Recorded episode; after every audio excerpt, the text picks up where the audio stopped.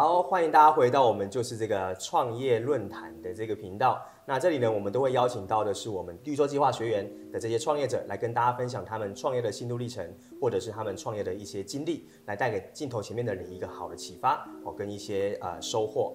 那我们今天邀请到的这一位呢，是在台中我们第三期的学员，他其实也是我在创业上哦，在学习上的一个很好的伙伴。那今天很荣幸邀请他来跟大家分享呢，他在这个新创三年内的一些呃经历，还有他怎么去做到现在的这样的一个阶段。好，所以呢，我们就掌声欢迎我们的贺杰。嗨，嗨，OK，要不要跟那个镜头前面的伙伴们打个招呼，然后介绍一下自己？好，大家好，我是贺杰。很高兴认识大家，这么官方。OK，那我觉得，哎、欸，让大家知道一下，说你目前就是创业大概多久的时间，以及你的品牌名称，以及你大概在做什么样的一件事情？我目前创业大概将近三年，嗯，我们公司叫做诚爱创新股份有限公司，那主要从事的行业是，我是做手机、苹果周边的。玻璃啊，充电线啊，这些周边的商品。嗯、那我们自己自创品牌叫做 Change I。大致上这三年努力，我们现在大概整个在线下大概有将近七百五十家实体的门市经销。OK，所以听起来它是一个 To B 的一个生意嘛？啊，对，B to B。对，所以主要就是有线下的一些通讯行或者是一些配件的店家。对对对对。大概近三年的时间，七百五十家，这件事情是。呃，在创业一开始的时候的预期是有什么样的差别吗？是一样的吗？还是其实超过你的想象？呃，其实完全没有在预期里面，因为我们最早第一年的时间，大部分的时间在了解市场跟做产品，呃，也想卖给 To B，也想卖给消费者，也想做电商，也想就是自己卖身边的朋友，whatever，就是。很多事情都想同时做，嗯嗯、那我们到了第二年的时候，才渐渐的收敛成发现，我们其实可以做出一些产品，创造我们本来在销售这样的产品的客户他的价值，嗯、那甚至可以创造他的利润。第一年我们在做产品，第二年我们的目标是四十家，因为我们的想法就是一个月两家三家就差不多了嘛。那其实当然就一开始就是自己。做 promotion key 啊，做很多辅销品啊，带着产品啊，包装也是一般般。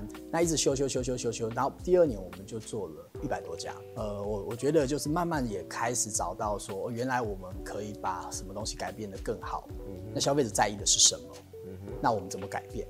然后呃，从一个人哎有一些方式，然后再开始慢慢有人团队，也就慢慢的这样往前走。这样了解。其实这样听起来。其实出乎预期的多耶，那我觉得相信一些观众也很好奇，因为很多创业者一开始他可能想创业嘛，他就会觉得我到底要选什么品，或我到底要从哪里开始？那我觉得可能是不是贺姐可以分享一下说，说其实你会选择这个产品，它是有什么过去的故事，以及你是什么样的契机选择这个创业项目？一毕业退伍我就进科技业，嗯、那我一进科技业我就做手机。一直在面板这个领域，其实接触的就是面板，其实就显示器跟玻璃。可能公司派给我的工作跟玻璃又很强相关。那我们在很长的一段时间，在帮很多品牌帮他们去做了很多很多的测试，然后去怎么样让它呃质感，然后整个规格都很到位。其实做了十几年了，然后对手机这个产品其实也有一定的喜好。呃，在二零一八年那个时候，当然有一个契机，有机会回台湾。嗯、我那时候本来在中国，大概三年多，思考说是不是可以自己做。不过创业这件事情，在我的看法里面，它是必选题。嗯、也就是说，我其实在很早的时候我就想要创业，只是我花了十年的时间在思考我要做什么，嗯，我能做什么，我能做什么，其实就是我的。我我过去十年做什么事情，学什么东西，我觉得我懂什么东西。那我要做什么，一定是我对这个产品有一定的喜好。对。那说一个小小的小故事，就是我们会做玻璃。我以前是一个不贴保护玻璃的人。嗯。原因很简单，呃，我觉得产品这么好，我我找不到一个我喜欢的。可以保护我的手机，可是用我满意的产品。但我在过去这几年做完这些事情之后，我发现，那既然找不到，我们自己来做一个吧。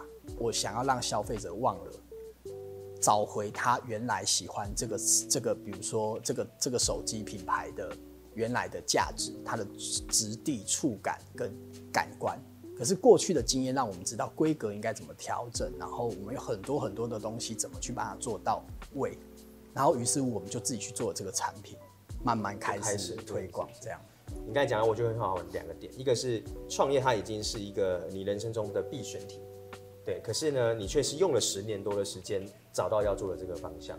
有时候创业，当然我们知道有时候它是一种冲动，对。但是必须的是，你刚才讲到要对这东西，你个人要够够热爱它。然后第二个，你是真的有投入时间去研究这件事情。对，因为我跟很多人不一样，我其实完全没有考虑到，嗯，他能赚多少钱。我只是单纯的想要去做出我觉得可以让自己很满意的产品。另外一个事情是说，我们在上班久了，我们会知道文化这件事情。那心里其实一直希望，我是不是可以创造一个文化？嗯，比如说我公司三个人、五个人，但他就是我的文化。所以为什么我说创业这件事情对我来说是必选题？对，它其实是我想要。满足的是这个层次，嗯，而去思考的。可是我怕赔光钱，所以我要很理性的回来看说，那我会什么？市场上的东西现在做出来是怎么样？我可不可以做得更好？我自己觉得好不重要，大家觉得好不好？所以我需要测试。所以我一开始是十年准备，所以你的资金其实也是前面去累积的。Yes，嗯，对，所以所以对我来讲，各方面的东西都要准备。可是我本来就知道我一定会创业，只是说刚好在二零一八年小朋友出生，所以我的选项就是回台湾。我刚好也准备了一些资金啊，各方面都，那我们就试试看。只是那个试试看的前面是我花了十年的时间想。很启发的地方是因为我们其实自己在辅导新创嘛，其实有很多的创业者他们会一直会问一个问题是，到底他现在可不可以了？我到底准备好了没有？对，那个那个关键点，但你刚才其实已经说出了，就是他虽然是一个必选题，但你已经在用了十年的时间去评估，做好准备，刚好又出现一个人生的转捩点。我觉得他刚好是人事时地物刚好吻合这件事情，真的不用纠结这么久了。做下去的时候，当你觉得他已经准备好了，其实就要去顺从自己的这个想法。对，因为我那时候有个想法是，我在三十七岁的时候做这个决定，如果我没有做这个决定。我会不会在七十五岁？可能我在八十岁的时候我很有钱，可是我会怨恨我自己当初那个时间点我没有去做这个决定。嗯，因为大部分的人其实会有一些包袱的问题。嗯，可是对我来说，我觉得那个是一个生命的体验。嗯哼，哦，这个这个生命的体验，我决定下去，它就是不同的生活模式。嗯。以为看起来是冲动，但其实都是深思熟虑过的，所以这也是给大家做的一个参考。那我我觉得是这样，因为创业终于做下去，这过程中一定是不会说是完全顺遂的，它一定有很多的挑战。面对现在的市场，或者面对现在你们的公司内部的成长都好，你觉得现在对你们这个品牌，像劝君来说，下一步的挑战会是什么？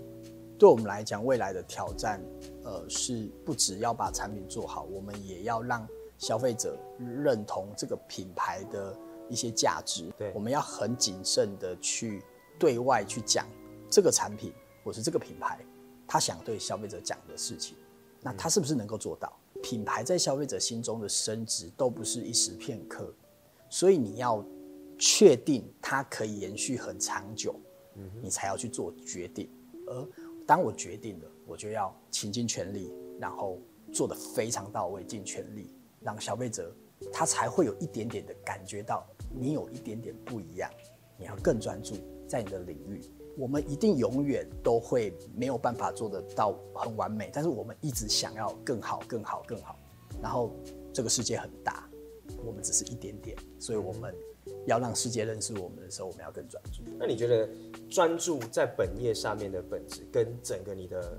不管是人生规划或你的生活，因为你你像你现在也有家庭有小孩，对。对啊，那你在这整个方方面面以人生上来看的话，创业目前的阶段，你觉得要专注它，会有什么事情是相对来说你比较呃你就比较比较难的？小孩两岁半，嗯，那很小的，对他刚上幼儿园，嗯、太太其实跟我一起工作，嗯嗯，那其实我跟老婆两个人都在公司投入的非常大的时间跟精力，那家庭怎么办？嗯，可是我们又不希望说哦。工作可能很不错，可是家庭不好，因为顾此失彼。对啊，所以我们现在开始调整成 OK，礼拜一到礼拜五，我们有很多东西要有纪律的去去去规划。嗯，比如说你不可能让小孩五点半没有人去接送，那肯定有人要去接送。嗯，那他得中断你的时间，但他不是突然来的，是一开始就要规划规划好的。嗯，每一个创业者能够投入这么大的时间，为自己的理想努力，其实背后都有很重要的人，嗯，他在帮助你。比如说我们的家人，这个之间一定是一个，我觉得是一个完美的平衡，但一开始就要规划好。呃，现在孩子每天回家都是我在洗澡比较多，嗯啊，我可以借由跟孩子洗澡的过程中，哎，也跟大家有培养一些感情。早上我一定是跟太太接送小孩，对，那如果可以的话，我会尽量去接他下课。一定一定要把这些事情先安排好。创业跟家庭其实应该是说，我们更该思考的是人生的方方面面的均衡，嗯，而不是单一个领域做的很付出很大的事情，可是其实健康也不行，对对对，失衡，嗯，所以所以开始会回来想的事情比较全面。然后我我觉得跟创业一样，你当你有想法去做，然后一起调整。你就会慢慢的往你想要的那个方向去前进。未来会发生什么事情，我们不可预知，但是我们是往这个方向去前进。因为这这个部分就很像，也在跟观众们说到，就是很多创业者其实他常常呃在一开始的时候会犹豫，我到底要不要踏入这个领域的时候，是因为哎、欸，我已经有家庭了，我现在适合吗？其实我我真有听过一个呃创业者跟我分享，他说其实你要把你的啊、呃、你的行程 schedule。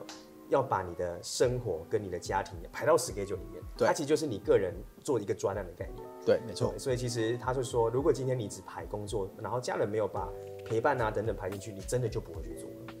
那我觉得这个安排一定也是这三年来的左右的时间，让你去练习跟磨合。嗯，那我想要跟帮观众问一下，就是在这三年当中，你遇过一件最挑战的事情是什么，让你印象深刻？就是。让你蛮怎么讲，蛮低潮的。然后你是怎么样去突破这个瓶颈的？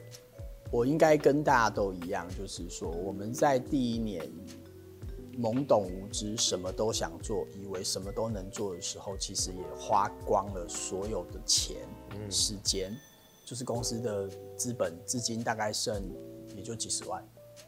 那那个时候其实心里面的感觉很复杂，有一个好的哦那个。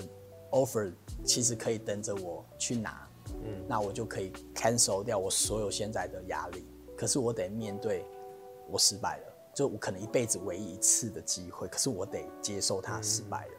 那个时候我的想法是，你就放几天假吧，你就去让他夸张点，该烂醉就烂醉，该反正你就把那一些你的情绪都解决掉之后，回来重新的看自己。OK，reset 归零，我只有二十万了。对不起，我所有的理想全部砍断。我应该从这二十万怎么开始出发？我应该回来思考的是，我怎么把货卖掉，让我的二十万变成二十五万、三十万，一步一步开始去调整。嗯，然后当我在做这件事情的时候，其实我就忘记了压力了。嗯嗯，对，因为如果我这么做，我还是失败，我 OK，我已经尽全力，尽到九十九点九分的努力的时候。OK，至少没有遗憾。对，没有遗憾。嗯，对。可是你没有时间 sad，你没有时间沮丧的，你知道吗？沮丧不会，这个世界不会因为沮丧就改变。嗯。但是，我所以，我为什么说你应该先去把你那些负面情绪倒干净，然后回来好好的收拾自己的心情，一步一步的去做。当我们拉回来做这件事的时候，才会发现我们以前有多无知。我还是觉得很 lucky，就是说，呃，刚好在那个契机。让我有这样的一个转机，嗯，对。那你说最痛苦、最难过的，当然就是在还没有想清楚要怎么改变的那个时候的感觉会很难过。嗯，但是对我来说，它是我一辈子一次的选择。我要放掉吗？我没有机会了，我绝对不会放掉。你会跟负面情绪共存，那我怎么样在里面找到一点力量？这是每一个创业者他修必修炼的。你的感觉跟你该做对公司好的事情，所以你得切割，然后你要把公司该做的事情做好，然后再慢慢的调整，慢慢的调整。其实这个我觉得它就是一个，这真的是经历过你才能够去整理出来的一个细节啦。那我觉得也有一个很关键的点是，嗯，第一个我觉得听到这边，我觉得回馈是叫做什么？察觉，自我察觉。